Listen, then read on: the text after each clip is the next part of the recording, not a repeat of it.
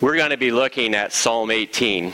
And in that psalm, I think, is, um, is an instruction manual for a lot of things that uh, are going to come alive today, hopefully, in our hearts and our minds. Um, and as we do that, um, I, I, just want to uh, ask a question. How many of you have ever been struck by lightning?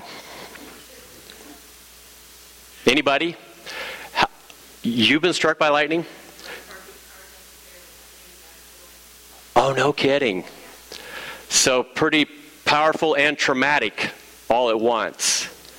How many of you have ever been standing nearby and seen lightning strike really close and felt the effect of it? A lot of you guys.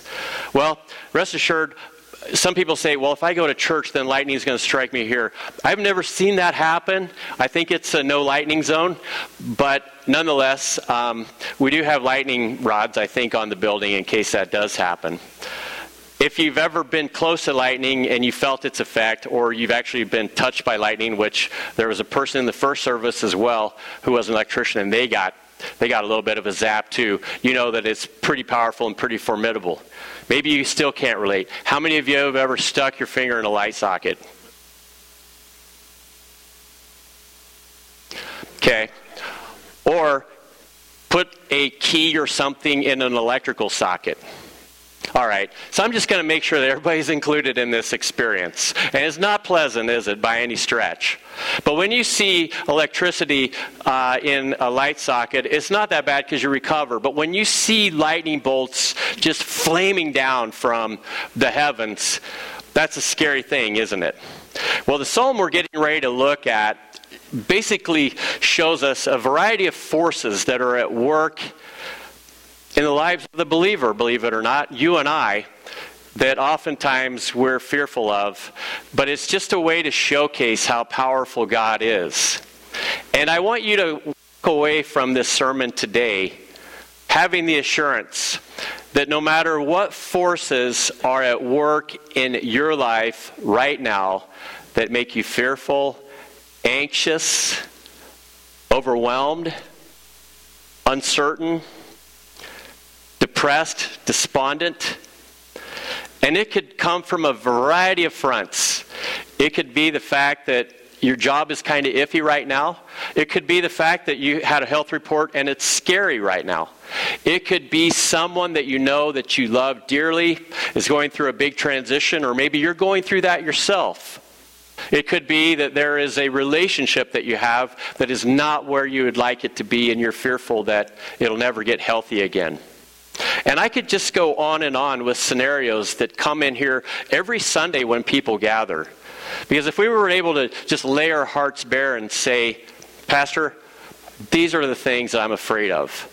These are the things that I lose sleep over. This is what I brought into this room.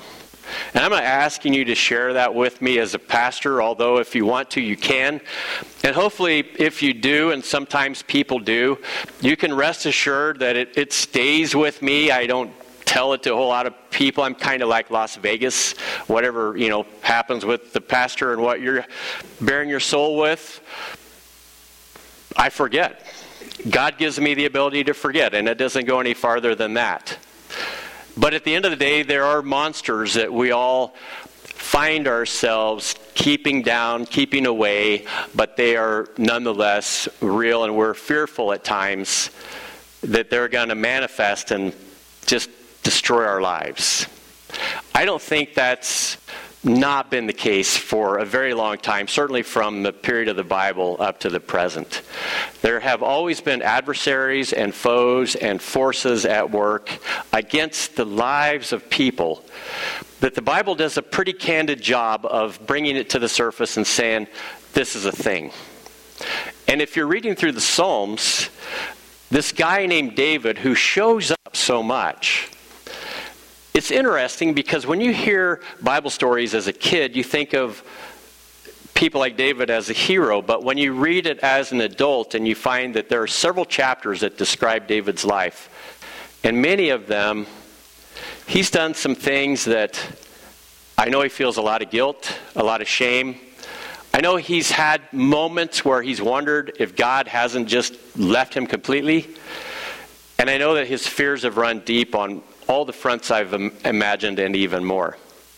And those forces at work in his own heart, in his own life, in his own world were just a constant. Matter of fact, when we read Psalm 18, which we're getting ready to read, I want you to know a few things about it before we go into it. And that is, in that moment of worship we just had, where it was sort of a soul bearing time before God's throne, and you just felt like, yeah, God is with me. And I know He's been with me. And if you're new, you're starting to experience that. But if you've been around the block for a while, you know that every time you come in here and you say, God, I know you're with me, there's a story behind that that gives that rich meaning. And when David says in this psalm, I love you, Lord. Oh, Lord, my strength. He's saying it from his gut. I mean, everything is just pouring out. Because, honestly, he's been dealing with a lot. Here's what he's been up against the king has singled him out as a person that should be put to death. And for a number of years, he's being tracked down by King Saul because King Saul sees him as a threat to his throne. And so, for a number of years, a portion of the Bible describes David in this place where he's constantly on the run. He's a fugitive, and he's going here and going there, and he's just missing by that far, having his head cut off. Missing by that far, getting uh, slain with a spear or an arrow, and constantly he's feeling this sense that God must be with him because he's kept me so far. And then he gets to a place where not only does he have the king after him, but now he has to fight some people. And, well, they're like military industrial strength, high caliber, best of the best of the best, Mil- military um, savvy, and, um, and, and, and in ways of strategy, pretty on their game. And they've been after him. And all of these things are on his heart whenever he's saying what we're getting ready to read here in just a minute. And there's probably a whole lot more.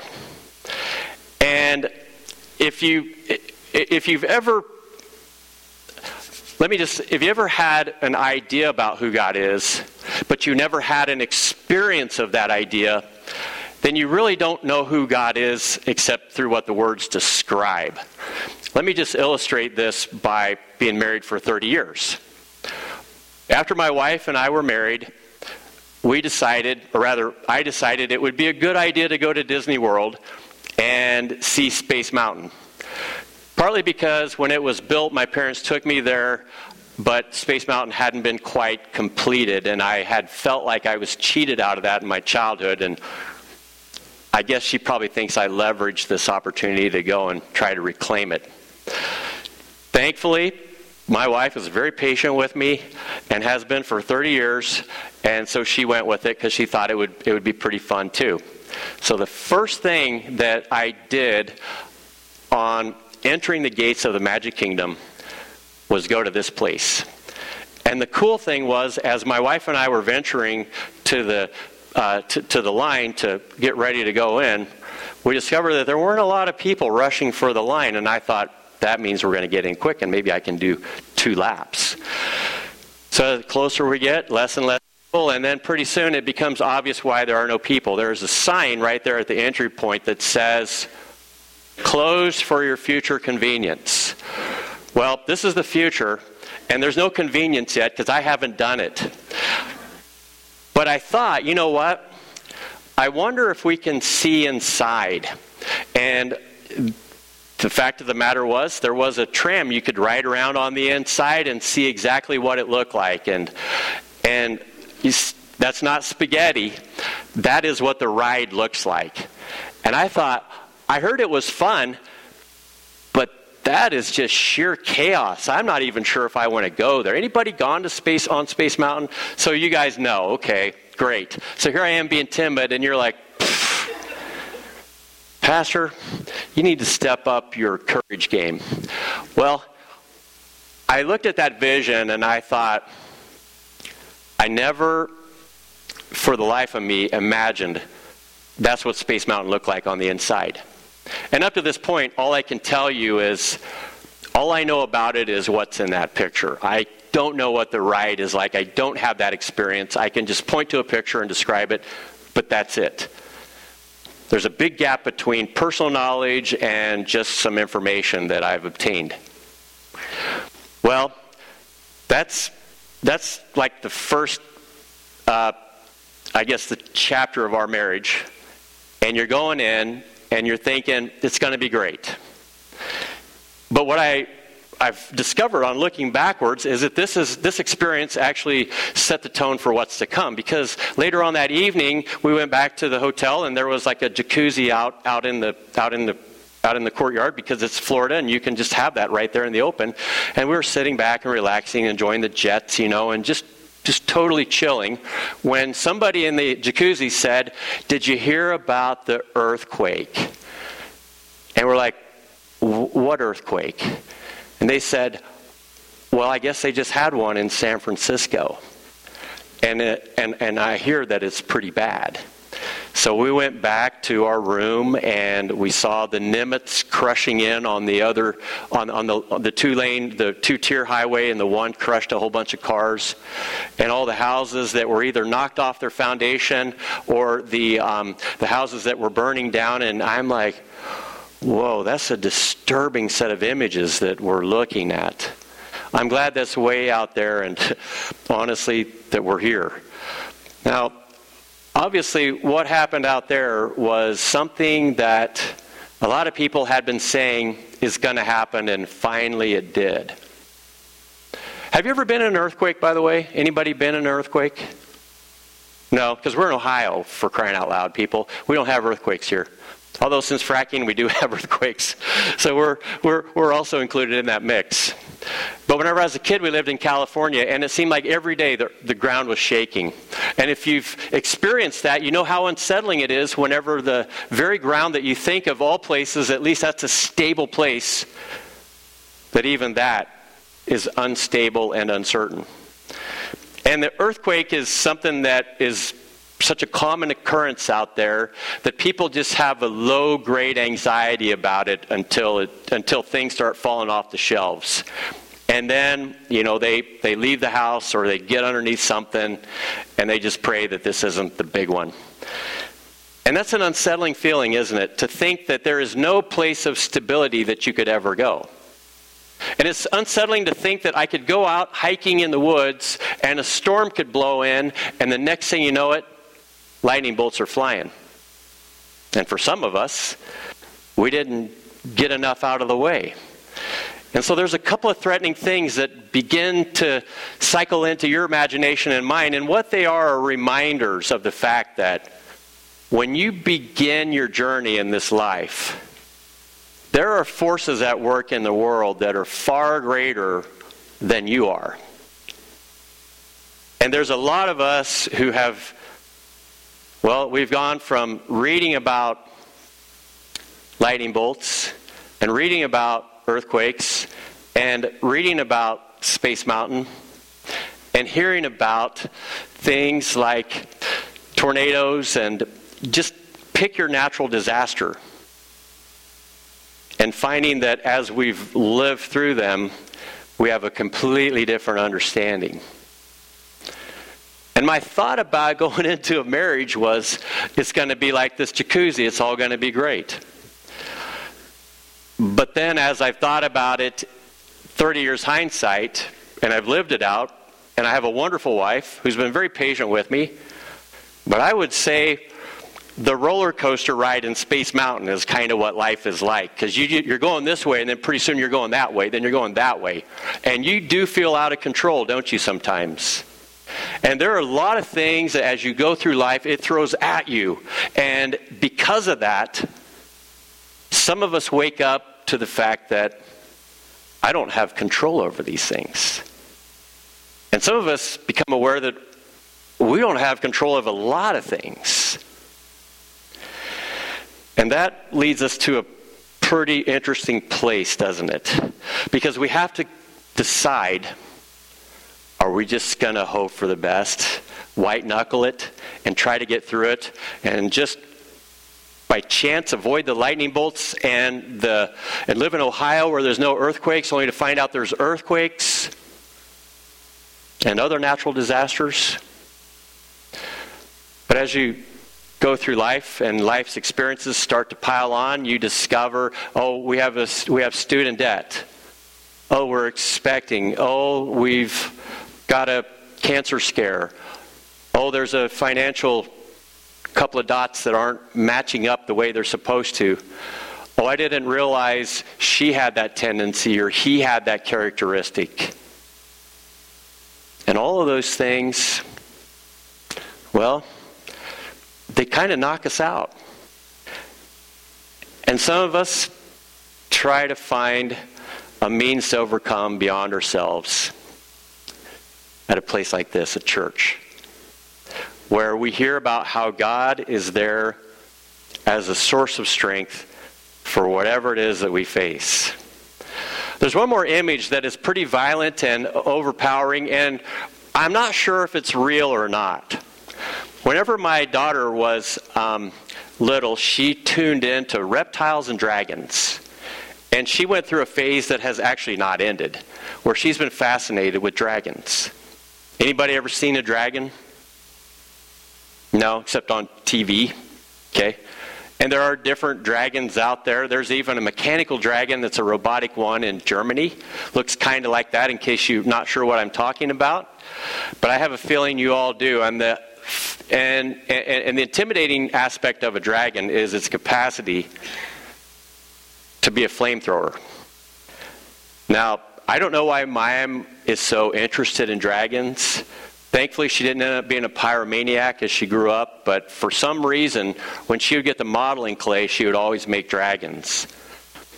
And when the day arrived when the Discovery Channel said, We're getting ready to do a documentary on, of all things, where dragons came from.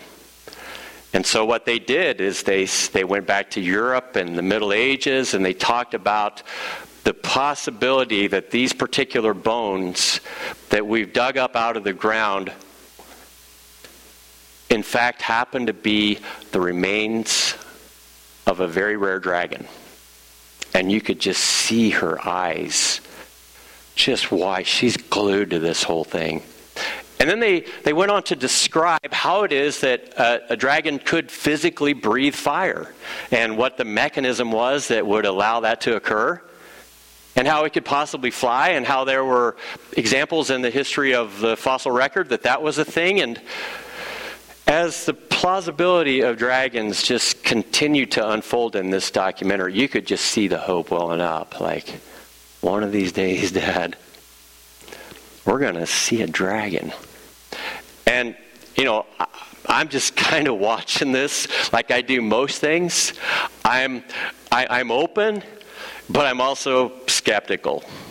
So I'm just watching her and I'm watching it, and then, well, at the end of the documentary, after all this unfolds, and she's just like, yes, they said, well, in reality, there's no such thing as dragons.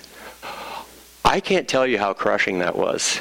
I mean, we have moments of trauma for sure, that define the rest of our lives in some way because it just impacted us. I think that was a trauma moment for Mayim. She was not happy. She was hugely disappointed.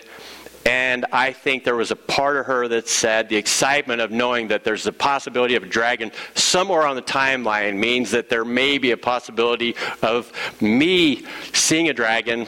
And she was thinking about all the genetic stuff that scientists are doing and holding out hope. My thought was, thank the Lord there are no dragons. I mean, there's enough problems going on out there that we've got to deal with that when we go out hiking in the woods. But just stop for a second and think about the imagery of a dragon in and of itself.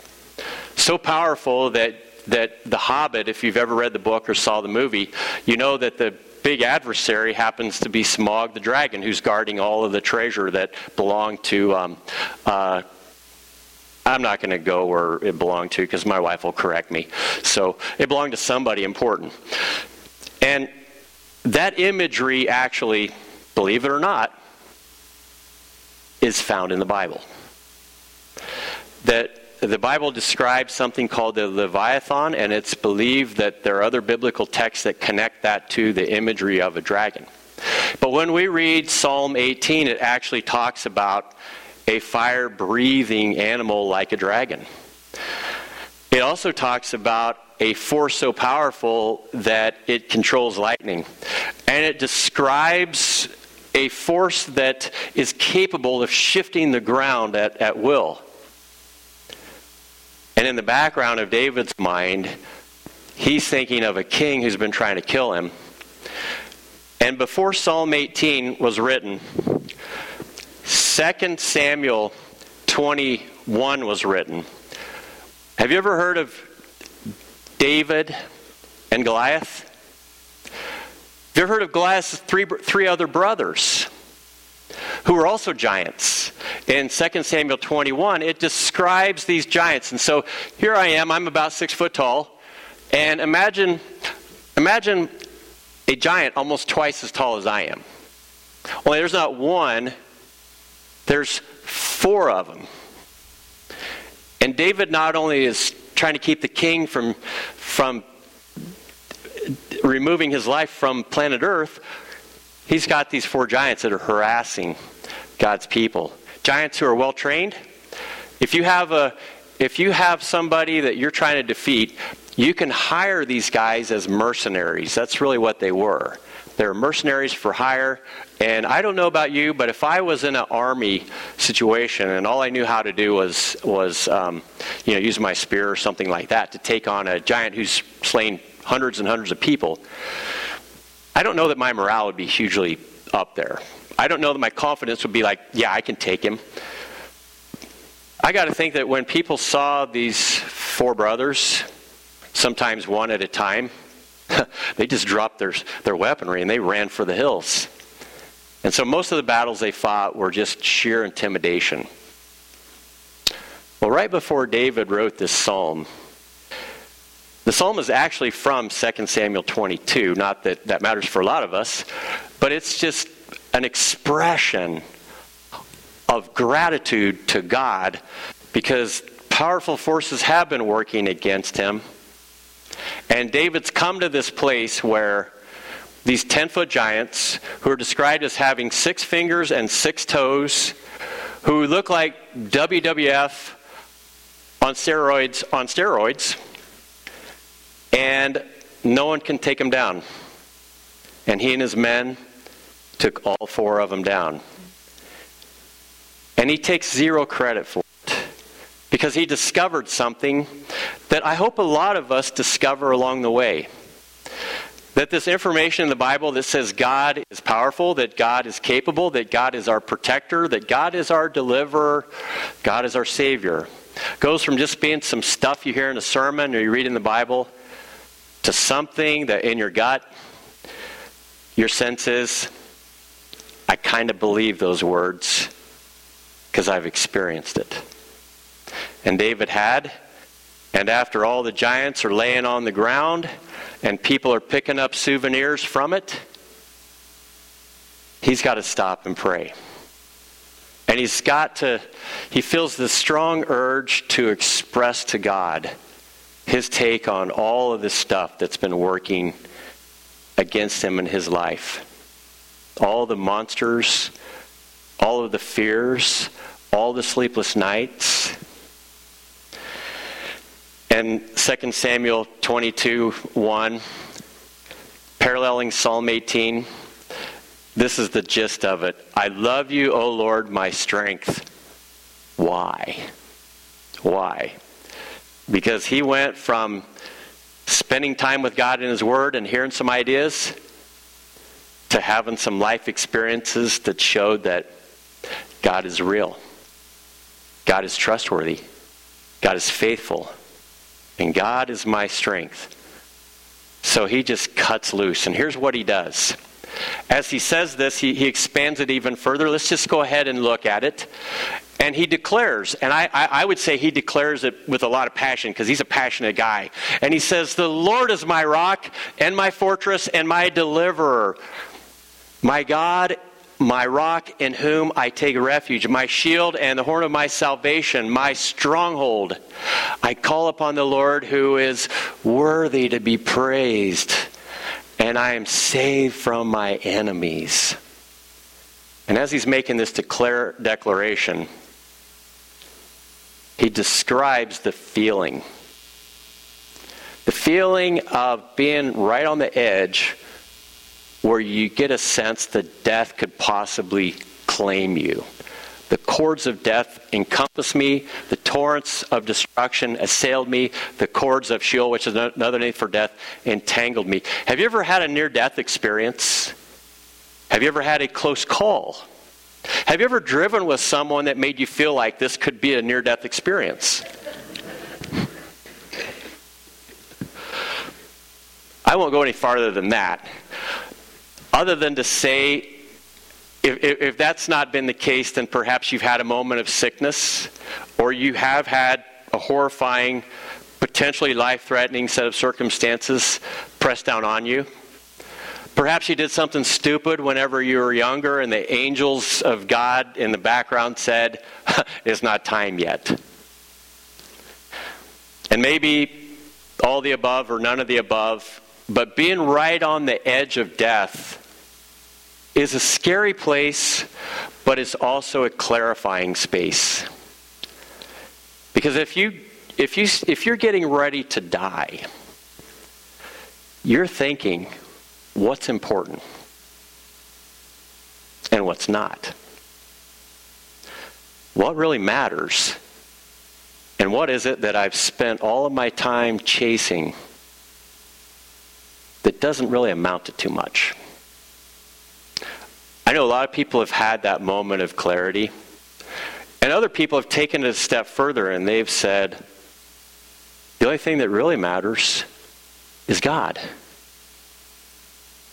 Because He's the only one who can take this experience and move me beyond it. And David expressed that because he saw God as having that kind of power. And he cries to him for help and the imagery is God is in his temple, and he's in this holy space, and David is out at ground level in, in the bush, just kind of living an earthly existence of running away from things, defeating things, and probably needs a bath. And he cries out to the Lord, and the Lord says, I hear that. Because I've been paying attention to this one. And this one has actually been increasingly paying attention to me. And when it reached God's ears, David says, This is what happened next. Then the earth reeled and rocked, and the foundations and the mountains trembled and quaked, and God was angry, and smoke went up from his nostrils, and devouring fire from his mouth, like a dragon. Glowing coals flame forth from him. And it was just this horrifying encounter with the most frightening beast that a person's imagination could conceive of. Even in in, in, in, the time following, the, the most evil person that the Bible talks about, Satan himself, is described as a dragon, but not before God is shown to have the capacity to provoke fear like a dragon. Okay, you with me? So he bowed the heavens and came down. Thick darkness was under his feet, and he rode on a cherub and flew, and he came swiftly on the wings of the wind. Let me just stop right there for a minute because there was one other character that I forgot about the cherub. You ever hear the word cherub? New baby? Oh, that baby looks just like a little cherub. Let me just show you a picture of somebody's imagination of what a cherub looks like. Because in the very opening part of the Bible, it describes two people being asked to leave the garden. And then there was a cherubim that was set at the gate to defer or deter anybody from coming into um, the Garden of Eden. And it said that he had a sword like a, or they had a sword like a fire, and they were just this hugely intimidating presence that kept everyone out from a space that was originally designed for us to inhabit. It was that special and that sacred. And so David is also saying that in our imagination, as we're trying to conjure up the most powerful forces that we can think of, that one's included. Let's go back to our text. And he made darkness his covering, his canopy around him, thick clouds, dark with water. Out of the brightness before him, hailstones and coals of fire broke through his. Wait a minute. Has anybody been in a hailstorm? Was it fun? Were you mad because your car was getting dented up? Or were you fearing for your life? Because there's a whole range of responses. Let's just go with fearing for your life for $20. Okay? Now, all of this stuff is being described to give us a sense of who God is. And so fire broke through the thick clouds and then let's just let's just dig in a little bit farther. And the Lord thundered in heaven, and the Most High uttered his voice, hailstones and coals of fire, and he sent out with his arrows and scattered them. He flashed forth lightnings and routed them. Now, if I were a kid in the audience right now, I'd be saying, I am never going back in there because that God is scary. So I'm just going to stop right there. I think we get the point. And I think that God is scary in a sense.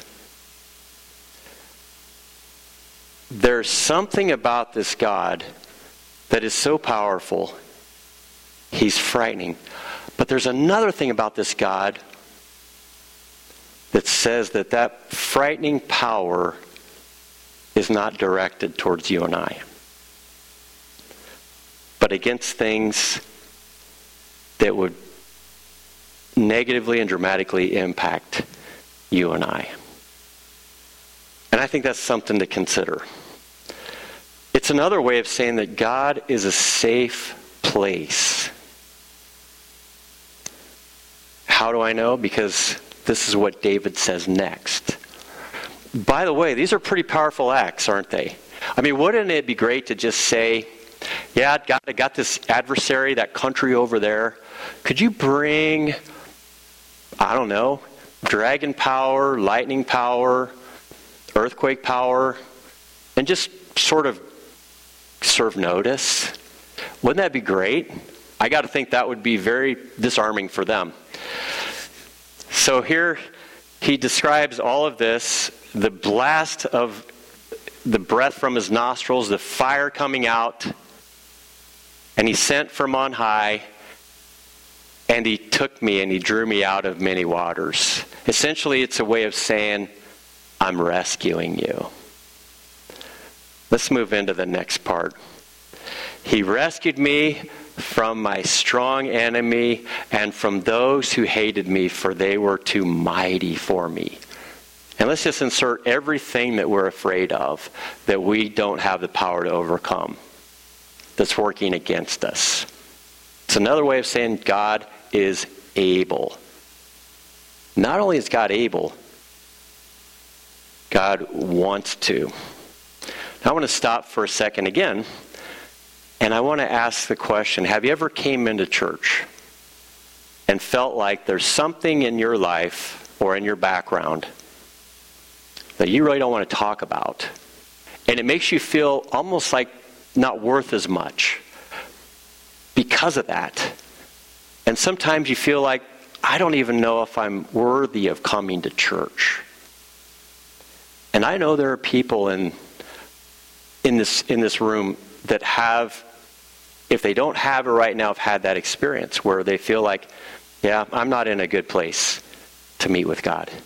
I'm not in a good place to come close to God. Matter of fact, my sense is God doesn't want anything to do with me. And I just want to tell you that's a lie. That is a lie from hell. That is another way for the evil one to try to just let us defeat ourselves. God of all things wants us to be in this room, and He's given us a way to do it. But some of you may still be doubting. And some of you may still be saying, Yeah, I get it, Leonard, but not me. Well, have you been responsible for the death of 70,000 people? No. Did you, did you do something in public as a king that um, demoralized the whole kingdom? Have you done anything that that's that dramatic? Anybody? Well, I know you're saying, yeah, I did that dramatic, but I can't tell everybody. I'm guessing not. David did. And yet the Bible says that he was a man after God's own heart. How can you say that when he's got all of this baggage? Because God knows that we're a messy people. We have issues. And there are things about us that are unlikable. And there are things about us that knock us down. But when he sees us, he also sees something else. There are things about us that he says, I would like to spend forever with you. Now, can you imagine that? Wanting to spend forever with messed up people? How, how, how, do you, how do you fix that?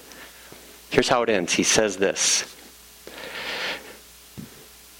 they confronted me in the day of my calamity, but the Lord was my support. He brought me out of the broad place and He rescued me into a broad place and He rescued me because, and I like what you pointed out this morning, Rich, the most powerful act, the most incredible act of God, the most indescribable category that, that, that, that in a sense, summarizes where God's heart is at and his greatest action is, is in the fact that he delights in you and I.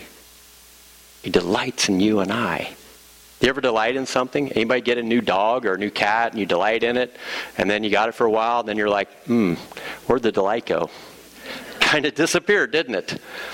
And then it's like, who can avoid taking the dog out in the middle of the night? Who can avoid cleaning the litter box? Who can avoid the cat that's trying to wake you up at 4 o'clock in the morning? Where's the delight in that? But there's something about you and I that God says, I have a way. I have a way to defeat all the forces of evil that are working against you because I'm a formidable power, and I have a way of pulling you in. And I'll tell you what that way is it's a bloodstained cross that the Son of God was crucified on. And when that happened, some powerful things happened. The most powerful things in the world happened. All of our sin, all of our shame, all of the stuff that we have in the form of baggage that we're embarrassed about, that we feel like makes us not be able to be included, all of that stuff, Jesus said, Give it to me. And I'll take its effect and consequences on this cross. Why? Because God, believe it or not, every one of you in this room delights in you. But you know what else is powerful about that bloodstained cross? Not only is it a marker in time that defines why we say 2020 or 2019, not only is it a way of saying uh, to the world as is displayed in necklaces and jewelry and all of that stuff, there is something power, uh, powerful about this cross that disarms all the forces of evil. I even tell people if you have stuff in your house or your space where you're like, my five senses don't show me anything, but I just have this feeling that something evil is at work. Keep a cross handy. I'm not superstitious. I'm just saying it is a reminder to things unseen. You lose.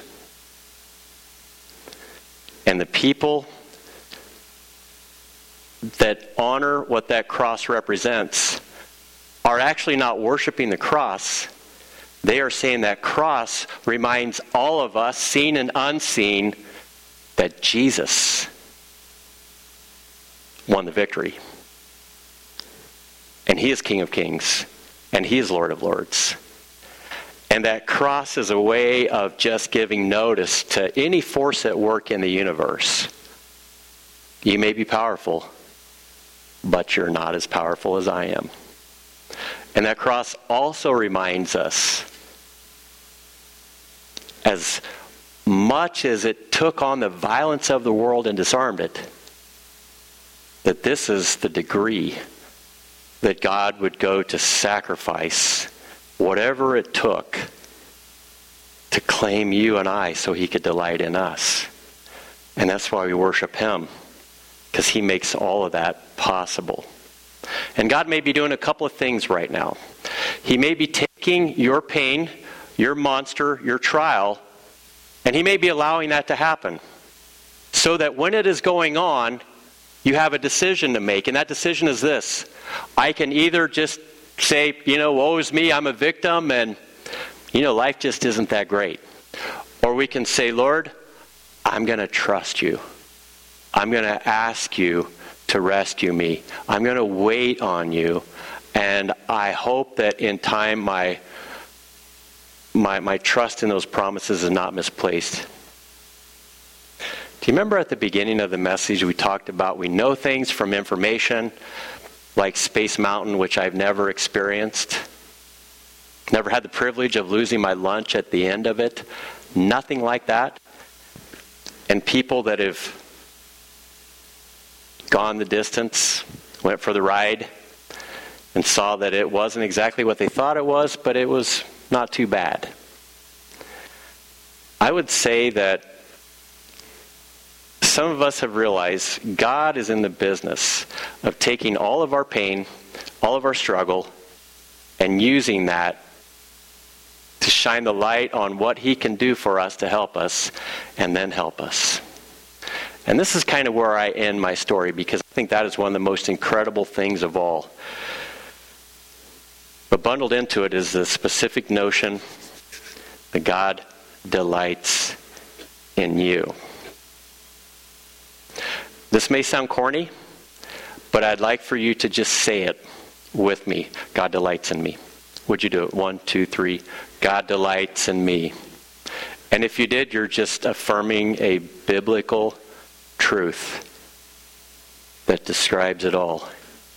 And Jesus made it possible. And so we may be at a place where you need to invite him in. And whatever's working against you, ask Him to help, and He will. Or maybe you just have sort of let it go, and you need to reclaim it again because His forces are starting to work against you again. Whatever the case may be, God loves you. He's patient. He hates the things that are trying to kill us, but He also works through it to make us right with Him. So life with Him forever is not so messy. Would you bow with me? Father, as I conclude this message, I know it's a lot to try to take 3,000 years worth of information and bundle it into a moment. But I ask, Father, that whatever it is that you've had to say through me or through your word, I just ask that it would speak to every heart here. And if you have, Lord, I pray that you would use that as a, a means by which we could just continue to draw closer, to trust you, to have the assurance that joining your group isn't um, impossible, that our shame isn't a deal breaker, that you love to take what we have that's broken and heal it. So I pray for healing for everyone here. I pray for those who are seeking to claim that you can do that. And whatever it is that we brought into the room that we're fighting, I just pray that you would help everyone to fight that battle in your strength, Lord, like David. And just thank you for the privilege of being able to speak your word. In Jesus' name, amen.